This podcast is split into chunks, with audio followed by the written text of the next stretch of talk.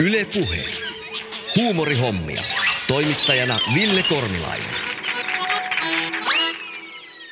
Tervetuloa huumorihommien pariin. Tässä jaksossa päästään tutustumaan suomalaiseen huumorimusiikkiin, sillä mun vieraksi on saapunut oikeastaan suomalaisen huumorimusiikin yksi ihan eläviä legendoja, nimittäin Jaakko Teppo. Meikäläisen ensimmäiset muistikuvat Jaakko Teposta liittyy jonnekin 80-luvun puoliväliin, kuumiin kesäpäiviin ja erityisesti automatkoihin. Noihin aikoihin ei autossa ollut mitään ilmastointeja ja kesät oli aina kuumia siihen aikaan. Ja isän mielestä autossa ei saanut aukaista ikkunoita, koska siitä tulee flunssa, ja siellä sitten hikipäissä istuttiin ja kuunneltiin näitä Disney-äänikirjoja. Semmoisia kirjoja, missä oli kirja ja kasetti, ja sitten kun kuului tietty ääni, niin piti vaihtaa sivua. No sitten joskus autoon ilmantui outo kasetti. Olisikohan siellä joku kokoelmanlevy tai joku vastaan, mutta siellä hassulla murteella laulava mies lauloi tarinoita Hilmasta ja Onnista ja Laudo Tallasista ja Pamelasta ja Mikkosiasta Mallorkalla. Erityisen hauska oli mun mielestä Mikkosikan Mallorkalla, koska broidin nimi oli Mikko ja se tietysti teki pikkuveljen kiusaamisesta vielä ehkä entistä hauskempaa. Ja pakko ehkä sanoa, että tuota Jaakko Tepon kasettia on varmaan todennäköisesti tullut kuunneltua elämäni aikana eniten, että ja jollakin tavalla se on pakko ollut vaikuttaa siihen, että tämä huumorin tekeminen, huumorin seuraaminen jollain tavalla kiinnostaa näin valtavasti. Siellä Jaakko Tepon biiseissä ja tarinoissa on kyllä jotenkin läsnä semmoinen elämänmakuinen, vai pitäisikö sanoa mullanmakuinen tekeminen. Jotenkin maalaispoikaan se vielä kolahti aika tavalla. Että tämmöisistä tutuista teemoista, jotka en nyt ole itse mikään maataloperheen kasvatti, mutta sillä lailla kuitenkin tiesin ja osasin yhdistää niitä, niin niistä syntyi sitten lauluja, jotka oli paitsi hauskoja, niin joskus myös aika koskettavia ja jopa surullisia. Itellä vielä ehkä nämä Ruikonperät ja Pörsänmäet ja Vänninmäet vie edelleen ihan varhaislapsuuteen. On nimittäin itse kanssa Iisalmen keskussairaalassa käynyt syntymässä ja siellä Vänninmäen naapurissa vieremällä asunut elämäni ensimmäiset varhaiset vuodet. Että jotenkin koen semmoista tietynlaista sukulaisuutta tämän kertaisen vieraan kanssa. Tervetuloa huumorihommien pariin vieraaksi, Jaakko Teppo. Kiitoksia. Nämä meidän lähetykset on perinteisesti alkanut, koska puhutaan huumorihommista, niin alkanut vitsillä. Tuleeko Jaakko vitsi mieleen? No, täytyy sanoa, että nykyisin vitsit ei sillä tavalla enää ole mielessä, kun niitä ei nykyään tarvitse meikäläinen enää. Että ennen kuin sitä teki työkseni, mutta ainahan ne mielessä hyvät vitsit ja edelleenkin maistuu, jos joku kertoo niitä hyviä vitsejä, niin kyllä minä aina tykkään semmoista. No kuuntelepas tämä. Mä oon luvannut jokaiseen lähetykseen keksiä vitsin, tiedätkö miksi tukkoisiin korviin ei ole lääkettä? Eipä olisi me saattanut minun kohdalla semmoista tietoa. No se johtuu tietenkin siitä, että kaikissa lääkkeissä on vaikuttavaa ainetta. Niin. Hyvä. Lähdetäänpä liikenteeseen. Mä oon parin kertaa lukenut tämän susta tehdyn elämäkerran, joka julkaistiin, olisiko se nyt 2-3 vuotta sitten julkaistu. Ja voisin olla aika monestakin asiasta kateellinen, mutta erityisen kateellinen mä oon yhdestä asiasta, joka paljastui sun nuoruusvuosilta. Siinä elämäkerrassa kerrotaan nimittäin, että sä olit nuorena todella etevä piereskelijä. Mä olin vaan mestari siinä lajissa, joo kyllä. Siis, siinä kirjassa kerrottiin, sulla oli siis oikein niin tekniikkakin. Pystytkö sä avaamaan, minkälaisella tekniikalla opitaan hyväksi piereskelijäksi, koska mua kiinnostaa tämä teema. Haluatko, että avaan tässä voi? Anna tulla vaan. Kiitos. On niin pientä mä huone, että eikä ruveta harjoittelemaan tässä, mutta kyllä se täysin mahdollista oli, nimittäin eihän minä opettelin semmoisen tekniikan siitä, että kukaan ei mulle sitten pärjännyt siinä lajissa. Eli se jotenkin siis haukotaan ilmaa sisään? Niin, mutta se haukotaan tuolta peräpään kautta, että ei suun kautta, vaan peräpään kautta haukotaan. Eli opitaan peräpään kautta ikään kuin hengittämään? Niin, kyllä. Niitähän kutsutaan siis petomaaneiksi. Oliko se termi silloin käytössä? Ei minä semmoista hienoja sanoja ole kuullut kuin petomaani, mutta Mutta se oli ihan, meille se oli pelkkää piereskelyä vaan siinä.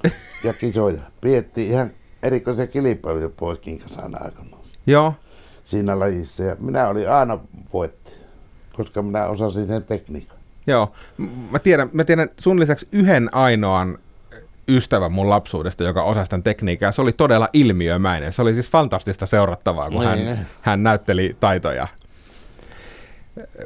Selkeästi sieltä kirjasta ja muutenkin paljastuu se, että huumori, naurattaminen ja ehkä kaskujen kertominen on ollut sulla aika pienestä asti niin kuin verissä. No kyllä se varmaan ihan lapsesta asti on mulla ollut sille hanskassa ja verissä, jopa verissä ja käsissä ja jaloissa, mutta minä olen vaan jotenkin elänyt semmoisessa ympäristössä, missä tämmöistä on harrastettu huumoria ja mukavia puheita, että niin tietysti nämä sukutaustat, karjalaisuus, tämmöiset evakkotaustat ja nämä oli silloin ihan pienenä poikana. Oli niin kuin sitä joutui tämmöisten aikuisten ihmisten evakoiden, lähinnä evakoiden kanssa saunomaan ja muuta tekemään silloin lapsuudessa, niin sieltä tarttui niitä alitajuntaa, niitä helvetin hyviä tämmöisiä ilmaisuja, joita sitten on käyttänyt myöhemmin. Oliko se näillä ihmisillä, joilla se evakkotausta ja sota ja muu oli niin kuin omakohtaisesti aika pinnassa, niin oliko se huumori niin kuin tapa käsitellä myös niitä ikään kuin traumoja tai vaikeita asioita? No varmastikin, vaikka eihän me sitä sota-ajoista ja semmoista tietysti hirveästi puhuttu, eikä vanhemmat eikä muut niistä puhunut, mutta että kuitenkin leikkimielellä aina suhtauduttiin kaikkiin tämmöisiin vakavampiin asioihin, että niitä ei niin kuin murehuttu. Joo. Murehittupaan päinvastoin yritettiin aina paremmin kääntää, niin kuin oli siihen aika pakkokin, köyhä oli ja silleen, että oli pakko aina niin kuin yrittää kääntää parempimpaa asiat.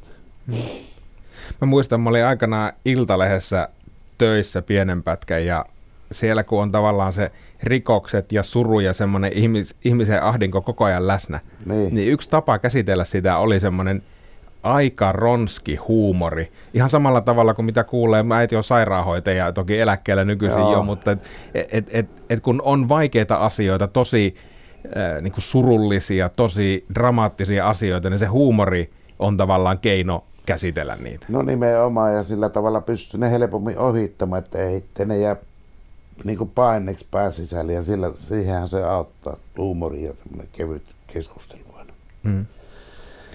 No sitten siellä oli opiskeluaikoina tämmöinen komediaryhmä Fiasko ja muun muassa hahmo nimeltään Fatima Figura. No. Se oli tämmöinen siis naishahmo? No se oli se yhdessä esityksessä kerran vaan se oli, että kun ei keksitty oikein mitään muuta, niin sitten ne pyyti minua riptistanssiaksi ja nimi mietittiin siihen, niin se oli Fatima Figura ja sitten ja olihan siinä muitakin sitten roolihenkilöitä, nämä Onni Oksalakko, kun minut aina tämmöinen puliukon rooliin panti, kun mä olin niin ruma ja ei tarvinnut meikata, pysty näyttelemään. Oliko ne tietyllä tavalla sen niin kuin lavalla nähtävän Jaakko Teppo-hahmon esiasteita, tämä puliukko, vai lähtikö se sieltä? No, ei, no varmaan esiasteita sillä tavalla, mutta eihän minä sieltä niitä esiintymisvaatteita ja muuta, että kyllähän mulla enemmän oli niinku vielä repaalemmat sitten ne lopulliset esiintymisvaatteet, mitkä minä sitten niinku hyväksyin sitten loppuun lopuksi. Mulla oli semmoinen tarkoitus, että silloin kun menee lavalle, niin silloin pitää jo ihmisten ruveta niinku vähän niinku suhtautumaan varauksella, että mitähän tuosta nyt oikein tulee, että se puku pitää jo herättää vähän niin kuin Esa Pakarisella oli aikoina, jota mä paljon seurasin silloin nuorempana, niin oli se, että se aina heitti hampaat pois. Ja saman tein minäkin silloin alakkuun, mutta sitten minä huomasin, että pystyn minä hampaat suussakin puhumaan ihan yhtä mukavia. Ja sitten mä otin ne hampaat itselle takaisin. Oli jo, kato, tekohampaat kouluna, kun ne meni hammaslääkäriin, ne otti, kato, kerralla yläkaluston pois tuolta repi. Koko homma pois? Koko homma kerralla, vaikka siellä terveitäkin hampaita seassa, niin ei niitä, silloin ei suojeltu niitä. Se on ollut kustannustehokas tapa hoitaa Suomen nuorisoa siihen aikaan. Oli joo. Silloin sai köyhältä köyhältä hyvin hampaat halavalla irti.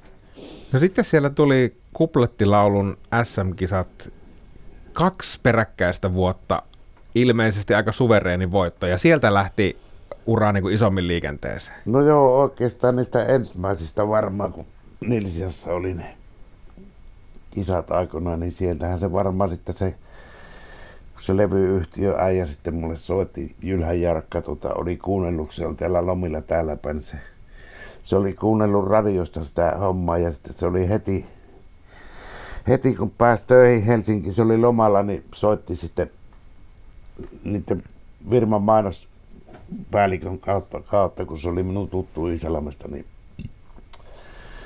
soittivat ja pyysivät sitten levytyshommiin Helsinkiin, ja siitä se sitten tavallaan alkoi se minun musiikin niin kuin menestystarina.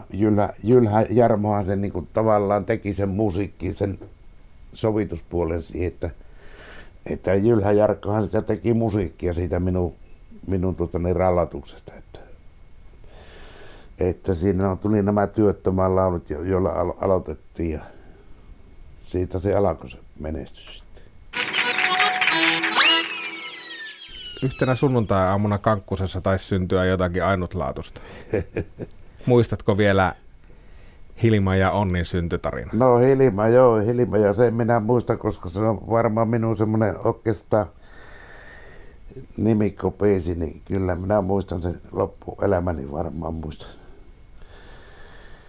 Kun äiti oli lypsyllä, minä Kankkusessa istuin siinä meidän pirtin rappusilla, ja äiti oli navetalla, siellä kuului hirveä lätinä ja rutina, kun se niiden elukoiden kanssa pyöri siellä, niin siitä se syntyi se aihe ainakin siihen lauluun, ja sitten siitä minä sen sitten hierasin. Ja minä muistan, että kun minä sain sen valmiiksi, niin ensimmäinen, jolloin minä esitin sen siellä pubissa sitten Iisalammissa, oli semmoinen pubi, niin Säisä Eino oli tämä kansankirjailija siellä aamu rapulla oluilla, niin minä lauluin sille sen, niin Eino oli niin tunteen vallassa, niin se melkein itki varmaan siinä, kun se kuuli sen sanotuksen. Mä että perkki, tämähän on kovaa kamaa, ja kun Einokin ymmärti sen, niin siitä minä sitten, onhan se jäljestäpäinkin ollut varmaan yksi niitä minun parhaita biisiä. Hmm. Että se on samalla herkkä ja humoristinen. Kyllä, ja jotenkin siinä se tietynlainen surumielisyys tulee kyllä niin aika voimakkaasti läpi. Kyllä, että jos ei ole enää muuta konstia kuin että piedä siihen häässä, niin kostaa niin morsiamelle, kun lähtee kävelemään. Silloin ollaan lopun alkua. Se on melkein niin kuin, että ei ole paljon konstia käytettävissä. Kyllä. Siirrytäänpä sitten hiukan ehkä näihin meidän hahmoihin ja muihin, mutta ensin me otetaan yhteys Järvenpäähän ja meidän Järvenpään kirjeenvaihtaja Joni Suikeliin. Joni, mitäs Järvenpäässä tiedetään Jaakko Teposta? Terve Ville, ja terveiset täältä Aina-Aurinkoista Järvenpään Jampasta. Tehdessäni katukalluppia aivan mahtavasta kansantaiteilija Jaakko Teposta, mulle tuli pieni oivallus siitä, että mistä johtuu tämä vaikenemisen laki jamppalaisten keskuudessa. Musta tuntuu, että koko jamppa on yksi savolainen ruikonperän terroristisolu. Ja pelkkä tämä vaikeneminen on tämä puhdasta savolaisuutta, eli suottapi olla ja suottapi olla olemattaakin. Joten voitko kysyä Jaakko Tepolta, onko hän oikeasti varastanut koko hahmokalleriansa järvenpääläisistä ja varsinkin Jampan kaupunginosan ihmisistä? Ja ei oikeasti enää tarvitse soitella, mä oon itse lähdössä Ruikonperään toimittajaksi ja ostin sieltä itselleni tilan. Että palataan! Kiitoksia Joni sinne Järvenpäähän. Jälleen meni katukallup vähän pieleen, mutta kysytään nyt Jonin mieliksi, että onko Jaakko hahmogalleria peräisin Järvenpäästä vai olisiko sittenkin peräisin vähän pohjoisempaa? No voihan se olla, että se on vähän pohjoisempaa. Että se Järvenpää on mulle sillä tavalla tuttu, että minun sukulaisia asuu Järvenpäässä.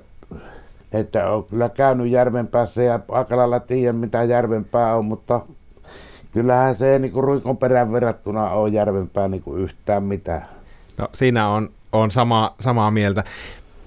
Miten se lähti rakentua silloin aikanaan se kuvio Ruikonperä ja Pörsämäki ja Vänninmäet ja nämä hahmot siihen, niin miten se maailma syntyi? No, se on niin todellinen maailma, mutta ne on tietyllä tavalla kuvitteellisia henkilöitä. No, Ryynäsen Topihan oli oikea henkilö, mutta miten se maailma syntyi? No tavallaan se niin on semmoista fiktiota, että sitä niin tavallaan niin omassa pään sisällä tulee rakenteli koko ajan sitä semmoista. Ja Ryynäs Topi sitten tuli siihen sillä tavalla, että kun se on se ei ollut vielä silloin, kun minä sitä rakentelin, niin se Topi tuli vasta sitten myöhemmin, kun minä armeijassa tapasin Ryynäsen Topi. Ja sieltä tuli sitten Ryynäsen Topi ja siihen minä Topilta sitten kysyin, että saanko minä käyttää hänen nimensä, mutta eihän sitä olisi tarvinnut kysyä, että eihän näissä hommissahan saa käyttää kenen nimen haluaa. Mutta että kuitenkin siihen Ryynäs Topin ympärille sitä alkoi rakentua semmoinen tietynlainen kylä. Ja siellähän on sitten kaikkea, niin kuin tietysti kylällä pitää olla, ja niitähän sitten omasta ympäristöstä sitten tietysti aina lisättiin siihen kaikenlaisia kulkijoita, että sitten on nämä ajan myötä tuli sovinisti Sikaveikko ja maanviljelijä Mehtonen ja ketähän siinä on sitten totta kai terveyskeskukset ja tämmöiset oli kylälle tuli sitten ja kaikki se rakentui sitä vaan pikkuhiljaa siihen Topin ympärille se Ruikonperä ja Ruikonperällä on kaikkea sitten loppuun, kun sitä loppuun asti rakennettiin, niin, tai se on vieläkään rakennettu ihan loppuun asti, mutta että kyllä sieltä kaikkea löytyy, mitä tarvittaa. Se on semmoinen kuvaus suomalaisesta perinteisestä maalaiskylästä. Kaikki, ehkä siinä on se osa salaisuutta, että kaikki jollakin tavalla tunnistaa niitä hahmoja sieltä ja nimenomaan ajatuksia. Joo, se on tärkeää. Ja sitten vielä se, että jokaisessa kaupungissa on ne omat korttelinsa, jossa on ne tietynlaiset samanlaiset hahmot ja henkilöt. Sillä tavalla se niin saa leviämään koko kansan sitten keskuuteen sen huumoriin ja sen elintavaa. Että ja sieltä löytyy joka korttelista Ryynäs Topit ja Veikot sovinistis ja tämmöiset henkilöt. Ja sitten naisten puolelta tietysti löytyy kauneushoitolat ja niin kuin Ruikonperälläkin oli kauneushoitolat kaikki. Mutta sieltä piti vissiin mennä takaoven kautta ulos ainakin. No ainakin osaan. Niin, ainakin Henna Lyytiä. Joo niin. Hän ei niin kuin parantunut vaikka tuntikausia. Miten se meni, että nenä on niin pitkä, että yksi kuorsaus kestää koko yön? Ja eikö yhden kerran kun kuorsaa, niin on jo aamu. Joo. Kyllä. Ja olihan sillä niitä savinaamiojuttuja, kun se viikon makas saveneen naamiot silmille ja vielä laittavat takaoven kautta ulos. Niin, ei auttanut mitään. Ei auttanut, pahenti vaan tilanne. Miten ne jutut toimi kaupungissa? Sä kuitenkin kiersit aivan älyttömän määrän, mitä, yli 5000 keikkaa, yli 2 miljoonaa keikkakilometriä, niin siihen mahtuu varmasti isoja kaupunkeja. Niin miten ne toimi kaupungeissa? No periaatteessahan se, kyllähän mulla sitten toisena vaihtoehtona oli, kun minä olin korkeasti koulutettu, herra-insinööri, niin ihmiset jollain tavalla niin uskoi niihin minun puheisiin. Myöskin sitten ne kaupunkipuhot oli tietysti vähän erilaisia, mutta ne muuttui sitten kaupunkihommiksi, ne jutut, että sitä vaan piti osata soveltaa niitä juttuja sitten kaupunkiin, ei siinä muuta ja henkilöitä ja asioita. Että. Eli tavallaan kun sä menit kaupunkiin, niin sulla oli erityyppinen setti kuin vaikka maatalousnäyttelyssä? No eihän ne käynyt sillä tavalla ollenkaan, että kyllähän jonnekin ravintolapuppikin kun meni keikalle, niin kyllähän se etukäteen määrässä piti miettiä, että miten lähdetään ja mitä puhutaan sille. Että täytyyhän siihen jollain tavalla aina valmistautua. Mutta aika lailla ne samoja juttuja se kävi kuitenkin, että ei niitä hirveästi tarvinnut muokata, mutta kyllähän ne sitten alkoi jo loppuajasta varsin niin osata aika hyvin ne jutut sitten luistavasti kertoo. Siinäkin oli yksi semmoinen jutun menestyksen salaisuus, että puhuu niin perkeleen nopeasti ja paljon asiaa, että ihmiset ei oikein kerinyt tajutakaan, että miten sieltä, ne vitsit tuli siellä seassa sitten ja että sekin on yksi tyyli esiintyä. Jännittikö sinua muuten nousta lavalle? Ei. Joo. En minä semmoista ikinä. No alkuaikaan tietysti oli jopa niin ujo, että en mä perkele edes koulukokeissa uskaltanut laulaa muuta kuin Ivalon Mattia. Että niin. Eikö mietin vaan puheen nopeutta siinä. Itse tekee, mä oon tehnyt nyt vuoden stand-upia ja huomannut sen, että jos mä huomaan, että yleisö on vaikea, niin mä rupean puhumaan tosi nopeasti, niin, jotta mä pääsen äkkiä sieltä pois, mutta eihän se, ei, usein se ei sitä tilannetta pelasta. Ei pelasta, eikä se siihen saa perustua, että pois pääsee, vaan nimenomaan lavallaan pitää viihtyä. Silloin se on parasta, kun siellä itsekin viihtyy. Ja mullakin oli paljon sitä vikkaa, että kun mä menin sinne lavalle, niin nehän teki aina hirmutyö, että ne sai minut pois siltä järjestäisi, että ei mä orkesteri aikaa. Ja sitten oli myös siis tällaisia massiivisia keikkoja, olisiko ne ollut just jotakin maatalousnäyttelyitä, missä saattoi olla 6 settiä päivän aikana. Sä vedit siis 6 eri settiä. Kyllä joo, koska ei siellä oikein samoja settiä voinut vetää kuin niitä ukkoja, ei samat ukot istu aina siinä eessä ja kuuntelin, niin nehän olisi kohta sanonut, että mä harjoittelen kotia, jos ei katso samoja juttuja kertaa. Kyllä siellä pitää aina uudet jutut olla. Oliko ne semmoisia kriittisiä maalaisukkoja, jotka oikein metsästää sieltä, että niin, koska se taiteilija niin, tulee toistaa jutun? Näin, sillehän se on siellä maaseudulla. Siellä on sitä asiantuntija, niin kuin varmaan itsekin ymmärrät. Siellähän ne parhaat jutun kertojat on siellä eturivissä. Kyllä. Taitaa istua muuten nykyisin tuolla paikallisilla ABC:llä tämmöinen asiantuntijakerho. Ootko kiinnittänyt huomiota, että se on, meetpä minne päin Suomea vaan, niin ABC-kahvilasta löytyy asiantuntijakerho. Joo, no kyllä minä tietysti olen kiinnittänyt siihenkin huomiota, että siellä on se ukko-parlamentti aina koolla noissa baareissa. Täällä tapahtuu tuolla baareissa, mutta Joensuussa. Kyllä. Mutta ne toimii varmaan myös niin kuin juttujen materiaalina, tämmöiset ukkokerhojen kokoontumiset ja muut. Kyllähän sieltä aina niitä parhaita juttujakin sitten toisaalta kuuluu. Mulla oli aikoinaan, kun niin minä kiersin paljon Suomea, niin mulla oli aina tapana, niin minä aina noihin matkaratsujen, kiertokankiin saunoihin, ne oli aina tietysti hotellissa saunoihin, niin minä aina pyrin semmoisessa majoittumaan, missä oli nämä kiertokankien saunat, aina vapaat saunat, niin siellä sai käydä. Kylpemässä oli hyvä juttu seuraa, niin siellä kuuli ympäri Suomea ei pistä vitsiä ja niillähän ne parhaat jutut oli silloin ainakin siellä kaupparatsulla. Nykyisiä niitä ei enää olla ollenkaan olemassakaan hirveän paljon.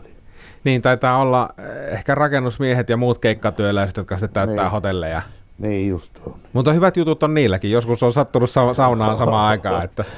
Ja sitten minä paljon katsoin, kun minähän kiersin tuolla Venäjälläkin, oli niissä rakennuskohteissa, olin niin aina vierailijana, niin ruokatunnilla aina esiinnyin, niin siellä oli kanssa mukavata porukkaa. Siellä oli kohtelukin hyvä, siellä oli kaikki tarjoulut, oli niin kuin Winströy-hommissa, niin siellä oli leipää ja kaljaa ja kaikkea, mitä ihminen siihen aikaan tarvitsi. Nyt ei enää tarvitsekaan sitä kaljaa eikä leipääkään hirveästi.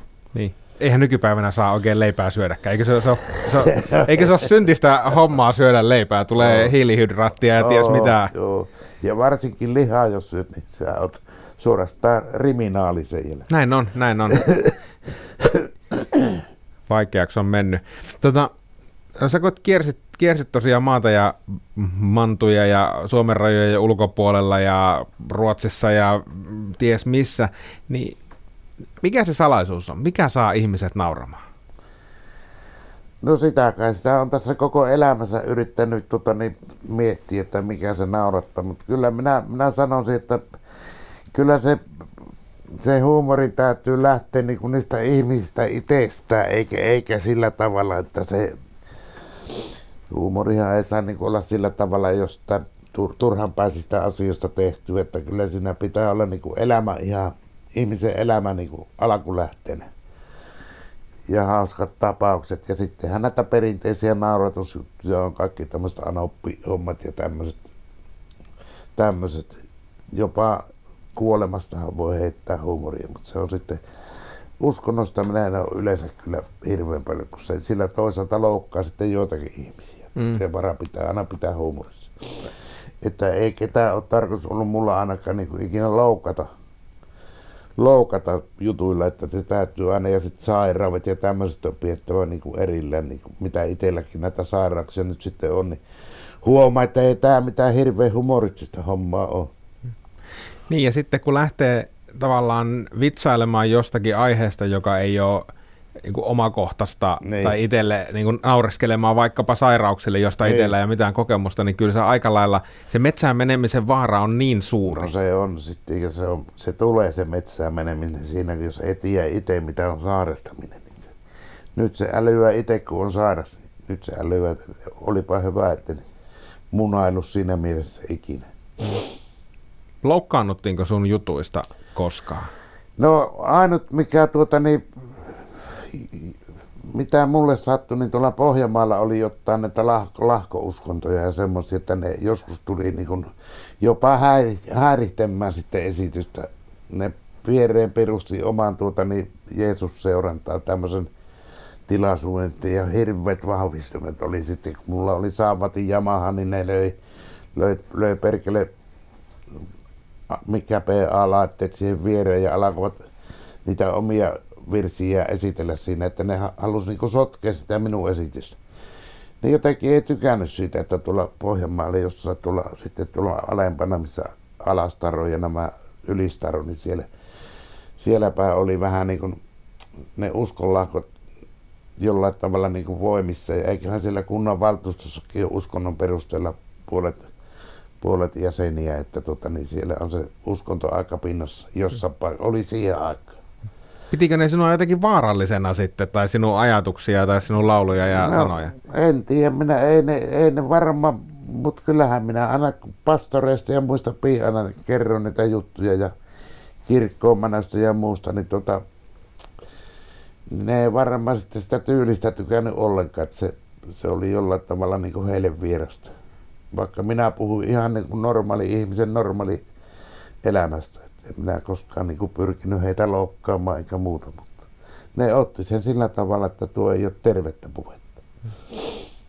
Tietyllä tavalla se mitä sanoit tästä niin kuin omakohtaisuudesta tai muusta, niin vaikka siinä ikään kuin Jaakko Tepon lavahahmon ympärillä oli se fiktiivinen Pörsänmäki ja ympäryskunnat ja hahmot, niin kyllä se tietyllä tavalla ihmiset varmaan samaistui siihen, että ne kuitenkin tulee jollakin tavalla, ne on aitoja asioita, ne on niinku vähintäänkin oikean tuntuisia juttuja, mitä tulee. Joo, no kyllä minäkin sen niin sillä tavalla käsitin, että mitä huonommista oloista tulee, niin sitä paremmin ne jutut sitten menee perille ja se piti paikkansa sitten myöskin siinä mielessä esimerkiksi poliittisessa tilaisuuksena ei mulla ollut mitään semmoista tilaajapuolella, niin että ei jos kaikki herrojen juhliin kututtiin ja kaikki narrien juhliin, että niin herroille, että se hinta oli vähän erilainen kuin köyhemmille. Mutta kerran taisi olla herra, joka pyysi keikalle, mutta kun oli kalenterissa jo sovittu meno, niin herran rahat ei kelvannut. Ei kelvannut, niin minä muistan, ikäni muistan sen. Valtioneuvostoon pyytyvät esiintymään.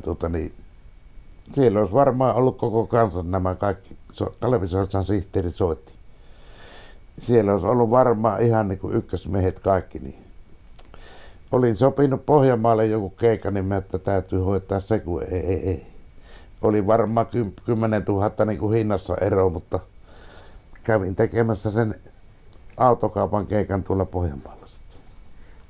Ja sekin vielä jää vielä palkka saamatta sitten.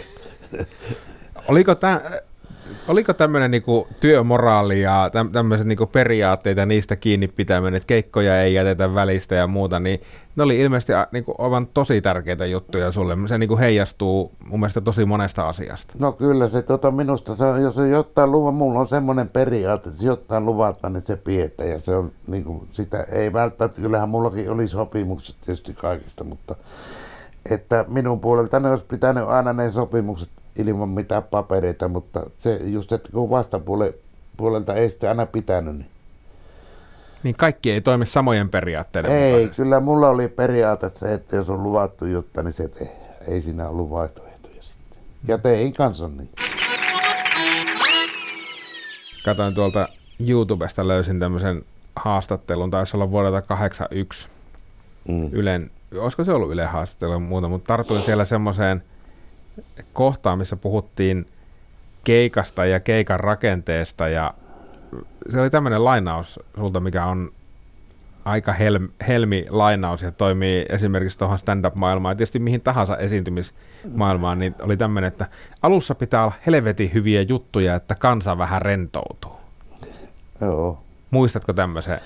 No kyllä, minä tietysti periaatteenahan se niin tietysti on, siis se pitää olla sille, että ensimmäiset kun menee kertomaan juttuja, niin ensimmäinen juttu, niin kuin Esa Pakarisella oli se, niin se ukot jo nauroi heti eka jutulle niin paljon, että ne sitten loppuja ei malttanut kunnolla kuunnellakaan ennen ne nauroi. Siitä se alkaa niin kuin se yleisön nauratus, että se täytyy heti saada se ensimmäinen tikku palaamaan, että niin. Eka raapa sulla. Oliko se sulla jo sitten se ikään kuin hahmo tässä omituisessa revenneissä housuissa ja ties miten, niin jo sehän aiheutti usein varmaan jo sen reaktio. Että... No kyllä, joo, se on se niin kuin siitä lähettää. Mutta että sitten pitää olla painava sanottavakin kyllä heti, että jos sinne mä, niin se repussa vaatteessa seisominen, niin ei se ketään naurata pitkään. Että siinä pitää olla sitten osata aukkoa suutakin oikein. Joo, se ikään kuin se hauska hahmo helpottaa ehkä sitä lavalle menemistä, mutta jos hauska hahmo sisällä ei ole mitään muuta kuin patsasteleva tyyppi, niin... Joo, ei se ei toimi sille. Se pitää olla sille, että se lähtee se heti käyntiin se. Ja totta kai mulla nyt oli hyvä ase siinä se, kun kitara oli ja helvetin totta kai etukäteen tehtyjä lauluja, ettei sillä niinku sanomisen puutetta ei tullut missään vaiheessa, ei ole sanottava, niin kyllä mulla aina oli jotain, jos ei sanottava, niin laulettava sitten. Pystyy aina niinku valitsemaan, että niin. Jos loppuu sanottava, niin sitten voi ruveta laulamaan. Niin kyllä näin on. Ja sitähän minä tietysti käytinkin aina, että kun loppui jutut tavallaan, että piti miettimisaikaa juttuihin saada, niin sitten otettiin joku biisi, joka oli niinku hanskassa täysin. Jatkoitko sä sitten, kuinka paljon sä ikään kuin kirjoitit siellä lavalla niitä juttuja, että jos huomasit, että joku juttu lähtee ihan lapasesta, että porukka nauraa aivan suu auki, niin jatkoitko sä ja keksitkö sä siellä lavalla lisää materiaalia? No, sehän nyt on ihan ilman muuta selvä, ja sitten se, että hetkessä tehty huumori on kaikista parasta. Se. Niin, improvisoitu. Joo, sitä mä en haluan sitä improvisaatiota. Sehän nyt on ihan ilman muuta. Pitää olla hallinnassa, että jos joku siltä vaikka möläyttää jotain, niin siihen pitää 10 kertaa paremmin vastata, että pysyy tilanteen haltijana. Se on tärkeää. Ja sulla oli tietysti jotain valmiita sutkautuksiakin näille huutelijoille. No yleensä ennen pitkään siellä kyllä kerinnyt huudella. Tietysti mulla oli vahvistimetkin aina omalla puolella, että se pääsi niin kuin perille sillä omalla jutullaan paremmin kuin se, joka sieltä huuteli aina. Mutta sitäkin joutui joskus aina käyttämään ihan. Mutta ei liian, koska sitten sekin on, siinäkin on se raja, että eihän sitä ketään niinku sua esiintyjä loukata, vaikka pystyisikin aina panemaan. Ja pystyihän minäkin, jos tarvittiin, niin panemaan hiljaisesti ihan pelkillä puheilla se huutelijan siltä. Itse luottamus täytyy olla rautaa näissä hommissa. Tai siihen aikaan piti olla. Että ei sinne tuona ujostelemaan mennä tuonne lavalle. Kyllä siellä pitää olla niin kuin sanat niin kuin tavallaan sananvalamista asioita. Tämähän on stand-upissa hirveän tyypillistä, että siellä yleisössä on aina joku hassu vekkuli, joka kuvittelee, että minä olen hauskempi kuin koomikko. Ja kyllä en väitä, että itse on semmoinen, mutta kyllä ammattikoomikko, niin kyllä se hiljentää huutelijan kuin huutelijan. Kyllä se, ja minä jotenkin se Eemeli oli minusta semmoinen oppi-isä mulle, niissä oikeastaan Eemeli oli alun perinkin mulle vähän semmoinen isäpuolinen hahmo, että Eemelistä minä aina vähän otin vinkkiä ja Eemelistä mä tykkäsin, kun se oli semmoinen lepposa ukko, niin kuin sitten on pyrkinyt itsekin olemaan ihan samanlainen nyt vanhemmiten, että että ei turhia paineita oteta mistään. Eemeli oli mulle semmoinen, oikeastaan sanotaan, että isähahmo. Toivoisen Eemeli, jos ootko sinä vielä elänytkään sinä? No en mä tiedä, onko mä elänyt, mutta meillä on hyvin vahva perinne kotona ollut vanhojen kotimaisten elokuvien katselussa, joo, että tavallaan Pakarisen tuotanto, Pekka Puupäät ja muut ja Emelin filmejä. Meillä on jotenkin tämmöinen Suomi-filmiperinne on elänyt, että kyllä toki tiedän. Mutta se on aikamoinen oppi-isä ollutkin sitten kyllä, että ei varmaan paljon parempaa olisi voinut toivoa. No ei, kyllä se Eemeli oli, niin se oli kyllä näin niin kuin kaverinakin, se oli helvetin semmoinen mukava ja semmoinen lepposaukko. Ja minä olen vähän niin kuin omaakin elämää yrittänyt vähän niin kuin ehtiä sitä Eemelistä semmoista. Että pyrin olemaan vähän saman tapana, että en hirveästi hampaita kiristele missään enkä. Niin se ei taida oikein johtaa mihinkään, että jos tässä kauheasti kiristelee, niin usein se lopputulos on niin, se huonompi. On. Niin joo, ja aina väittäisin. Mutta että Eemeli oli kiva tyyppi, mutta ei ole enää. Minä muistan, kun me Eemelin kanssa piti lähteä Amerikkaan sitten. Se houkutteli minua esiintymään amerikkalainen suomalaisille sinne. Sieltä olisi saanut hyviä palkkioita aina, mutta sitten Eemeli sairastui ja sitten kun se alkoi Parkinsonin tauti tuli ja sille rupesi käsi tätä tekemään tämmöistä vapinaa, niin Eemeli sanoi, että hän ei pysty säästämään itseänsä kuin mandoliinilla ennen, että ei lähetä. Eikä sitten ne jäi ne reissut sitten tekemättä. Olisi ollut kiva Eemelin kanssa kyllä kierrellä siellä Loritassa ja missä se pyöri siellä aina. Niin. Ja sitten Ruonansuun Jopen kanssa kiertelit kans 80-luvulla. No Jopen kanssa tietysti vähemmän tehtiin, mutta jonkun verran tehtiin, koska Jopehan nyt oli vähän, tietysti Jope ehkä oli vähän niitä, veti niin kuin meikäläistä vähän esimerkkiä, vaikka se nyt onkin ihan eri ala mieskin kokonaan, se imitaattorihan se oli. Että Jope, kyllä me Jopen kanssakin tehtiin keikkoja, mutta Jope rupesi harrastamaan vähän sitten sitä liiallista juopottelua, niin se meidän yhteistyö taas kariutua vähän siihenkin sitten. Mutta kyllähän Jope teki meidän ohjelmatoimistollekin teki jonkun aikaa hommia, mutta sitten sille tuli sen Viinan kanssa, niin ei aina ihan pysynyt niissä sopimuksissa. Niin meidän tiet vähän erosi sitten siinä vaiheessa. Mm. Jos nyt käyttää vaikka termiä kuplettiviihde tai tämän tyyppinen, niin mikä se kohtalo on tänä päivänä? Kuka sitä perintää jatkaa vai jatkaako sitä kukaan? No kun minusta nyt näyttää siltä, että tämmöinen Suomessa eläisi niin kuin yksi tämmöinen, joka ainakin ja yksi ja montakin varmaan eläisi, joka harrastaisi tämmöistä niin kuin kupletin omasta kerrontaa, että minä välttämättä pidän tänä päivänä tämmöisiä kansanmuusikkoja, ne on näitä räppäreitä ja tämmöisiä, jotka huitoita tekee kaikkea muuta siinä ohessa, että ne ei niin sitä sanomansa, eikä niillä oikeastaan tai olla hirveästi sanottavaakaan, mutta jollain tavalla puuttuu Suomesta semmoinen, sanotaan Eemeli, Esa Pakarisen tyyppinen hauska hahmo, joka niin tekisi tätä ihan perus kuplettihommaa. Kyllä toivottavasti niitä tulee vielä, mutta kyllähän näitä hyviä nuoria esiintyjiä on näitä Palefaceja ja muita, jotka siis on hyviä ja on hyviä, mutta on siellä huonojakin. On joo, ja sitten ehkä jossakin Palefacessäkin niin se on sitten taas hyvin kantaa ottavaa, että jos ajattelee Jaakko Teppoa ja Jaakko Tepon materiaali, niin kyllähän siellä on, sehän on kantaa ottavaa, mutta se ei ole niin ehkä alleviivattua, vaan se tulee sieltä. No asia tulee rivien välistä. Kyllä. Siinä oli semmoinen pyrkimyskin aikana, että kun ei aikanaan passannut sanoa muuten kuin Irvi, niin haastakaa paska koko valtiovalta. Irvi sanoi sen suoraan, mutta sitten toisaalta sekin sitten, kun ei sekään sitten kuulosta enää kohta miltä, jos ihan suoraan niin kuin tuommoisia lausuita, haastakaa paska kaikki. Niin se on aika helppo tapa, jos sä vaan haistattelet. No, se on se oikein suomalainen äijän tapa. Niin. Tavallaan. Ja sen osaa jokainen. No joka ukko osaa sen tehdä. Että siinä mielessä. Mutta sitten kun ne ikävät asiat pannaan sinne rivien väliin, niin sitä ei kaikki siltä ihan välttämättä huomaakaan. Että ne tulee ne tosiasiat siellä rivien välissä. Esimerkiksi kuuntelin tuossa tänne ajaessa tämän Karjalan kunnailla levyn tai live-tallenteen vuodelta 1984 taisi olla, niin sehän on aika pitkälti stand-upia.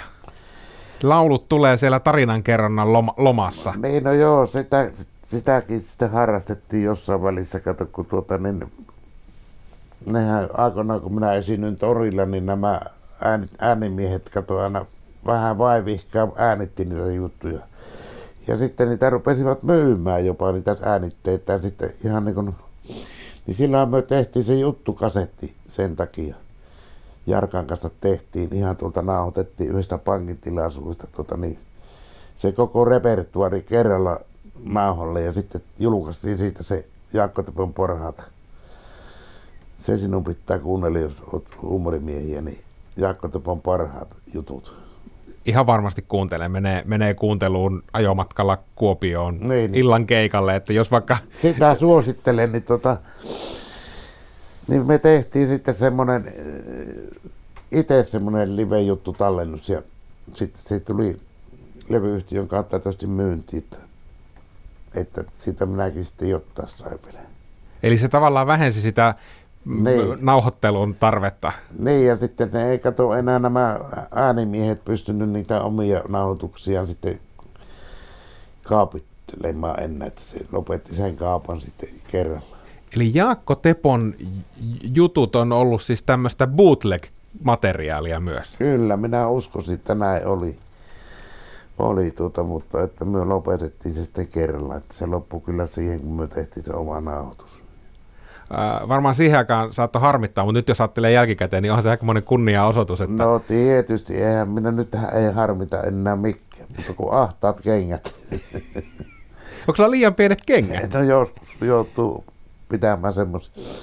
Mutta ei minua enää oikeastaan nämä huumoriasiat eikä tämmöiset silleen ahis, että minä olen niitä nyt pyrin. No nythän meillä on tietysti ensi kesänä tuossa yritys tehdä tuon Heikkisen Antin kanssa semmoinen pieni juttu tuonne Uittotuvalle kesäteatteriin, että saa nähdä miten sitten sinä suohan se pomma pelaamaan. Mä luinkin siitä aiheesta, niin minkälainen rooli sulla siinä on? Ootko mukana siinä vai ootko kunniavieraana katsomassa? No mulla on semmoinen rooli, että minä heittää mun topiksi. Ryynäs Topi on tavallaan se päähenkilö ja minä istun siinä eturivissä ja katson mitä se Topi tekee. Topi, se on Topista tehty juttu, se on tavallaan fiktio juttu, mutta... Kun sen nimi on vissiin Topin työt ja teot, niin kun se ei ole elässä mitään töitä tehnyt eikä sille, niin se on aika tuntuisi, että lyhyt aihe, mutta kyllä sitä kaikkea löytyy, kun ruvetaan penkomaan. Ja se Antti on melko mestari näissä kynähommissa. Katsotaan nyt, mitä me siitä saadaan aikaan. Joo. Eikä se ollut just Ryynäsen Topi, joka oli kokeillut vähän kaikenlaista vähän huonolla menestyksellä? No se on vähän... Kaikkea, niin jo, eikä aina niin huonollakaan. Aurauskepistä lähtee. Niin, no kyllä joo, se on se Ryynäs Topi, kyllä. Sama mies. Seuraat sä ollenkaan tämän päivän huumoria tai komediaa? Katot sä Putousta tai mitä televisiosta tulee? Voi kuule, minä on kuule niin kuule. Aina kun tuo Purhon Markku tuolta Kouvolasta, semmonen minun hyvä esiintyjäkaveri meidän vuosilta sieltä. Niin taikuri. Niin, tunnetko? En tunne, mutta tiedän, että on taikuri. Joo, mutta se harrastaa myös stand-upia. Niin se kun tulee aina minun luona kylään, niin meillä on ensimmäinen homma, että otetaan pullo 2 kaljaa ja samalla haukutaan kaikki tämän päivän stand-up-koomikot. Ainut jotain nyt on vielä siedetty, niin on tämä... Mikäs tämä nyt on vähän... Sanoppa se nimi, mikä on Amerikkaan, mutta... Ismo Leikola. No Ismo, ainut on tämä Ismo Leikola, jota me on jollain tavalla hyväksyttä. Mutta kyllä minä sanoin, että kyllä kyllä ei sieltä löydy kyllä meille mitään kuunnelta tuon Purhon kanssa. Mikä siinä on, että se ei kolahda?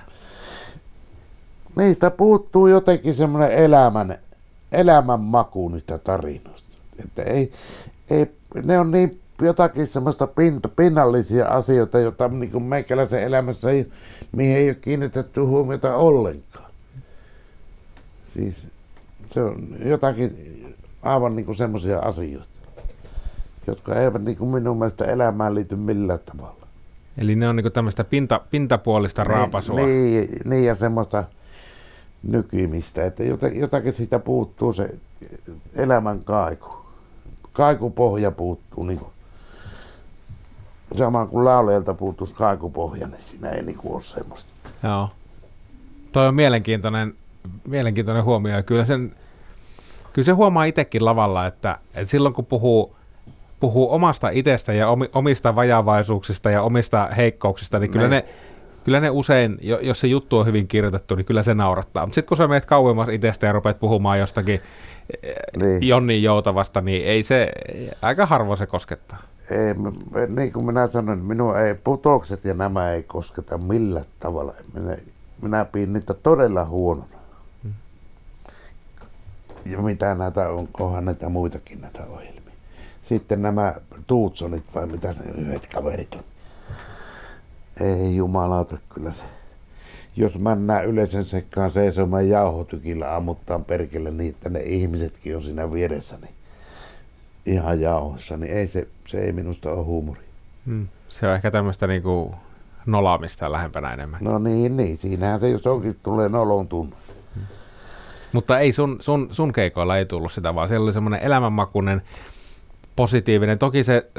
Toki se surullisuuskin siellä oli mukana. Mutta jotenkin mä mietin, nyt kun tuossa 5 tuntia oli aikaa tänne ajella ja kuunnella, niin kyllä ne teemat, mitä silloin 80-luvun alusta lähtien oot viljellyt, niin kyllä ne kovin ajankohtaisia on vielä tänäkin päivänä.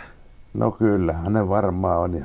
Eihän sitä silloin tajunnutkaan, että ne vielä tänä päivänäkin maistuu, mutta kun se meikäläinen teki vaan sitä, mitä niinku itse tunsi silloin, niinku, että mikä tässä niinku mättää, niin niistä aiheista. Ja sitten se, että kun asia on hyvä, niin sehän kestää aikaa. No otetaan tämmöinen kuvitteellinen ajatusleikki, että jos syntyisi huumoria vuonna 2018, niin mistä aiheesta se kumpuaisi? No kyllähän siinä varmaan tänä päivänä niin pitäisi olla nämä.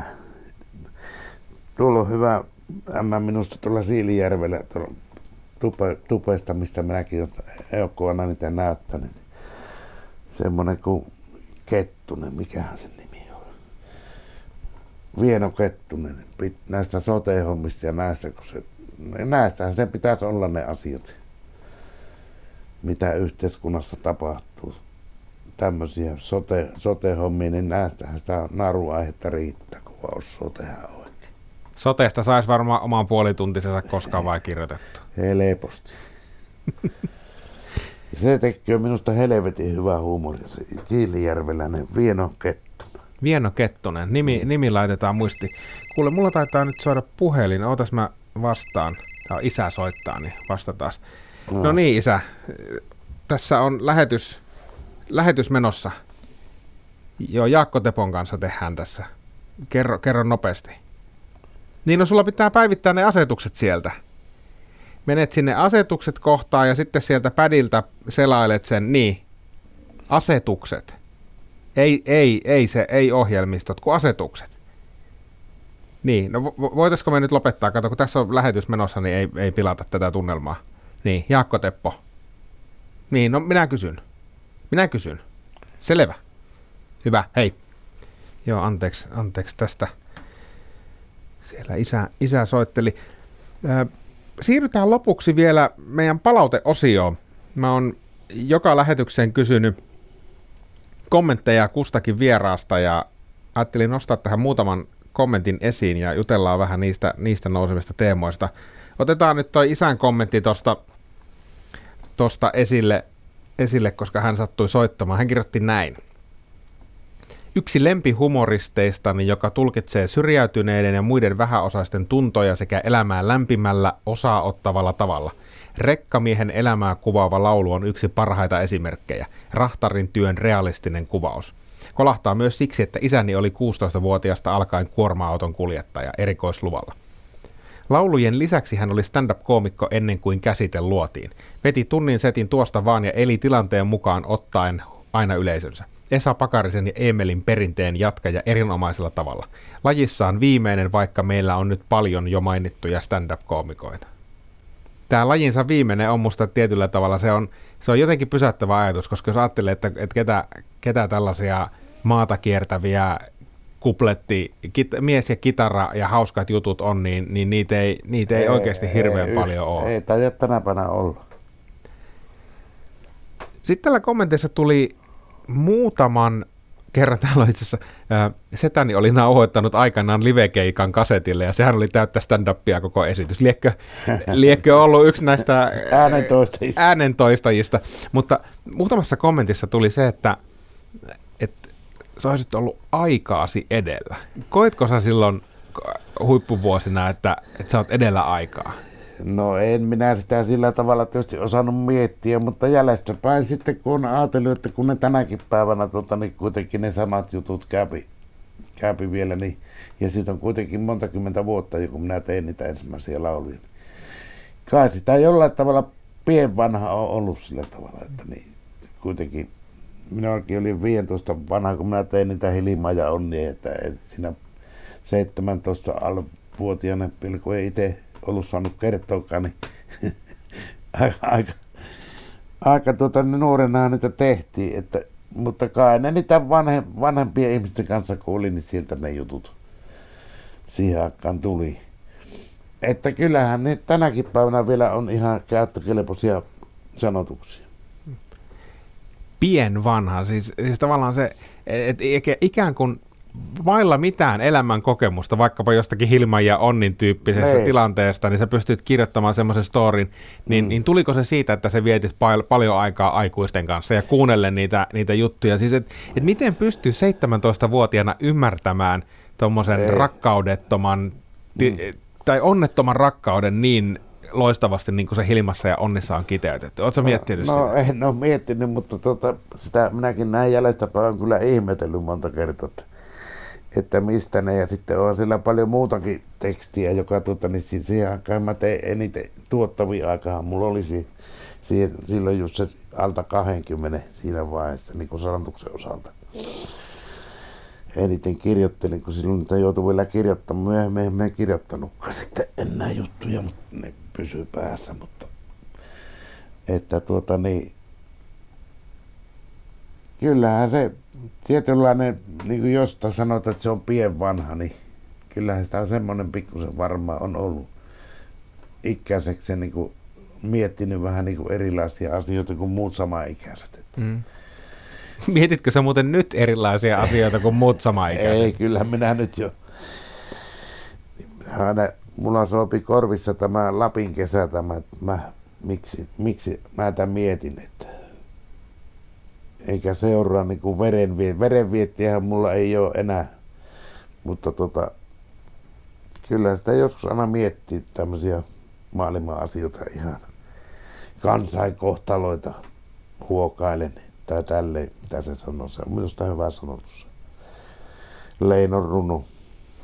Leino on aika ajankohtaista myös tänäkin päivänä. Oho, no niin, varmaan koko maailman läpi sivu. Ehkä se onkin just tässä, että ikään kuin hienoimmat, aikaa kestävimmät, parhaimmat tekstit ja laulut, niin se salaisuus on se, että ne kestää aikaa, se ei vanhene. Ei niin, kyllä minä olen samaa mieltä, että nyt kun minäkin sen ymmärrän, nyt minä alan sen ymmärtää, että niin kun en minä silloin tehessä niitä ymmärtänyt, että ne on niin aikaa kestäviä, mutta kyllähän silloinkin tietysti tehtiin paljon semmoistakin päivän niin kuin Pamelat ja nämä Dallasit ja nämä, niin ne oli semmoista päivän. Ajateltiin, että se kuva menee niin kuin levyyhtiön pyyti aina tekemään niin kuin päivän niin kuin ajankohtaista sanottaa, niin Että semmoista minä sitten teen hirveän paljon vähemmän. Että minä en lähtenyt niihin. Aina niihin. Mutta kyllähän Pamelakin on ihan ajaton biisi sille, että meidän ikäiset ainakin muistaa, mikä se oli Dallasia. Kyllä mäkin muistan, ja kyllä mä Pamelan muistan erityisesti kappaleena. Siis sehän, se on jo niin legendaarinen, se kertosääkin, sehän jää niin ensimmäisestä kerrasta päälle. Mutta se on tosiaan jännä, se on, siinäkin on se, vaikka siinä on teemana se Dallas ja TV-sarja ja sen hahmot, niin kyllähän siellä on se syvempi merkitys, että siellä on naapurit, Topilla on Väri TV uusi ja Mopedin sarvessa on Mallasta, eli se lähtee niin.